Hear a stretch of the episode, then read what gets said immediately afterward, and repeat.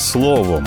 Про найважливіше на ранок 27 вересня 2021-го. Про вибори в Німеччині без Меркель, про те, як часто українські міністри з'являються зі звітом у парламенті, про те, як довго запрягають новостворені органи в Україні, та про динаміку змін зовнішнього та державного боргу нашої країни за останні 10 років. Головні новини та аналітика від слово і діло. У Німеччині відбулися парламентські вибори. Зранку 26 вересня в країні відкрилися понад 60 тисяч виборчих дільниць. Повідомляє Шпігель. Канцлерка Ангела Меркель цього разу свою кандидатуру не висувала. Згідно з нещодавніми опитуваннями, найвищий рівень підтримки виборців перед голосуванням був у соціал-демократичної партії під 25%. Політичний союз ХДС ХСС підтримували 22% потенційних виборців. Партію зелених 17%. Аби сформувати керівну коаліцію в новому Бундестазі потрібно 374 депутати. Зазначимо, що вибори в Бундестаг проводяться раз на 4 роки. За підсумками виборів, за пропозицією президента ФРН, новий парламент обирає канцлер.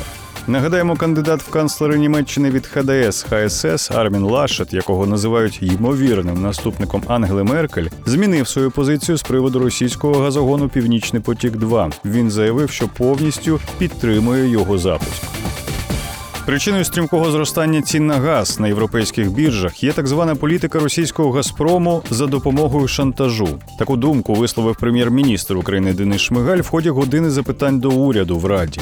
Те, що ми бачимо з цінами на газ на європейських біржах, це енергетична війна, яку Газпром розв'язав для шантажу і введення в експлуатацію північного потоку. 2 це очевидний факт, який підтверджується і зменшенням експорту з боку російського монополіста в порівнянні з попередніми роками, і відмовою від бронювання додаткових потужностей української газотранспортної системи, сказав прем'єр. До речі, саме Денис Шмигаль найчастіше виступав перед народними депутатами під час щоп'ятничної години запитань до уряду в парламенті. Загалом 9 разів. Прем'єр-міністр розповідав про підготовку до опалювального сезону, виконання бюджету, про ситуацію з коронавірусом. Шість разів до парламенту викликали вже колишнього міністра охорони здоров'я Максима Степанова. Він розповідав, звичайно ж, про закупівлю вакцини від COVID-19, карантин і зарплати медиків. Міністр соціальної політики Марина Лазебна двічі виступала під час години запитань до уряду. Лазебна, зокрема, розповідала, як виконується постанова ради про стан соціального захисту дітей та невідкладні заходи, спрямовані на захист дитини в Україні, а також про закон про соціальну політику. По одному разу в парламенті виступали вже екс-міністр внутрішніх справ Арсен Аваков, міністр фінансів Сергій Марченко, міністр оборони Андрій Таран, колишня ВО міністра освіти Любомира Мандзій та Сергій Шкарлет, до речі, тоді теж в статусі ВО, віце-прем'єр Олексій Резніков, глава МЗС Дмитро Кулеба та міністр аграрної політики Роман Лещенко.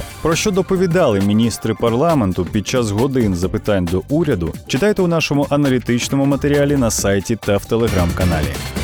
Володимир Зеленський ще у березні місяці підписав закон про створення бюро економічної безпеки, яке займатиметься розслідуванням усіх економічних злочинів і таким чином розвантажить і службу безпеки України, і державне бюро розслідувань. Наприкінці серпня було обрано голову БЕП, а сам орган мав запрацювати на початку цієї осені. Однак запуск бюро відклали до кінця листопада. І це не єдиний випадок, коли новостворений орган починає працювати не одразу. У березні 2014-го в Україні створили Національну гвардію як військове формування з правоохоронними функціями на базі МВС. Однак фактично Нацгвардія почала працювати через три місяці. У жовтні 14-го ухвалили закон про створення національного антикорупційного бюро, яке займається запобіганням, виявленням та розкриттям корупційних злочинів, та національного агентства із питань запобігання корупції, що реалізує державну антикорупційну політику, а також займається перевіркою декларацій держслужбовців. НАБУ почало працювати наприкінці 2015 року. Відтоді його незмінним главою є Артем Ситник.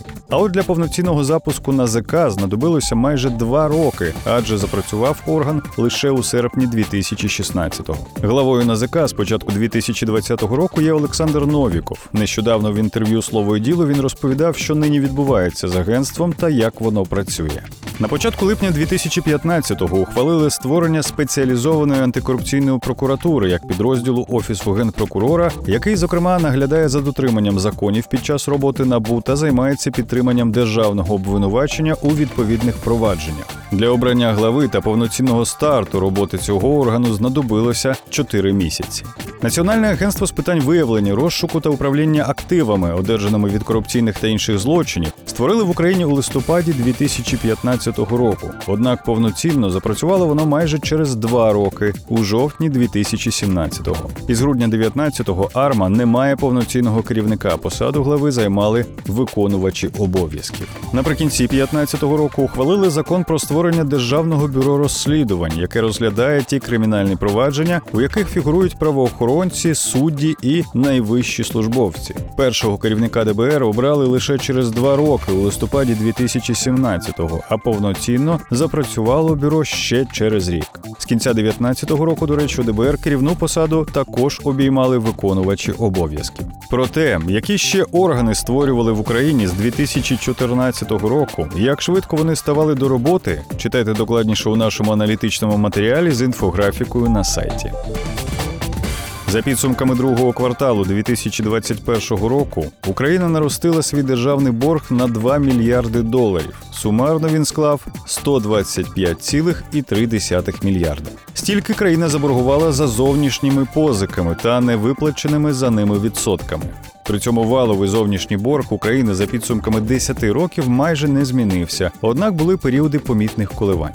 У 2011 році зовнішній борг склав 126,2 мільярда доларів. За два роки він зріс до 142 мільярдів доларів. З 2014 до 2016 борг зменшився до 112,5 мільярдів. З 2017 року зовнішній борг переважно зростав і за результатами першого півріччя 2021 року дозростався саме до 125,3 мільярда. Державний та гарантований державою борг України у 2011 році становив 59,2 мільярда доларів. Це кошти, які держава заборгувала перед усіма кредиторами, юридичними та фізичними особами, іноземними державами, міжнародними організаціями тощо. Два роки поспіль він зростав, а у 2014-2015 роках знизився до рівня у 65,5 мільярдів доларів. Після чого послідовно зростав і станом на кінець червня 2021 року становив 92,5 мільярди.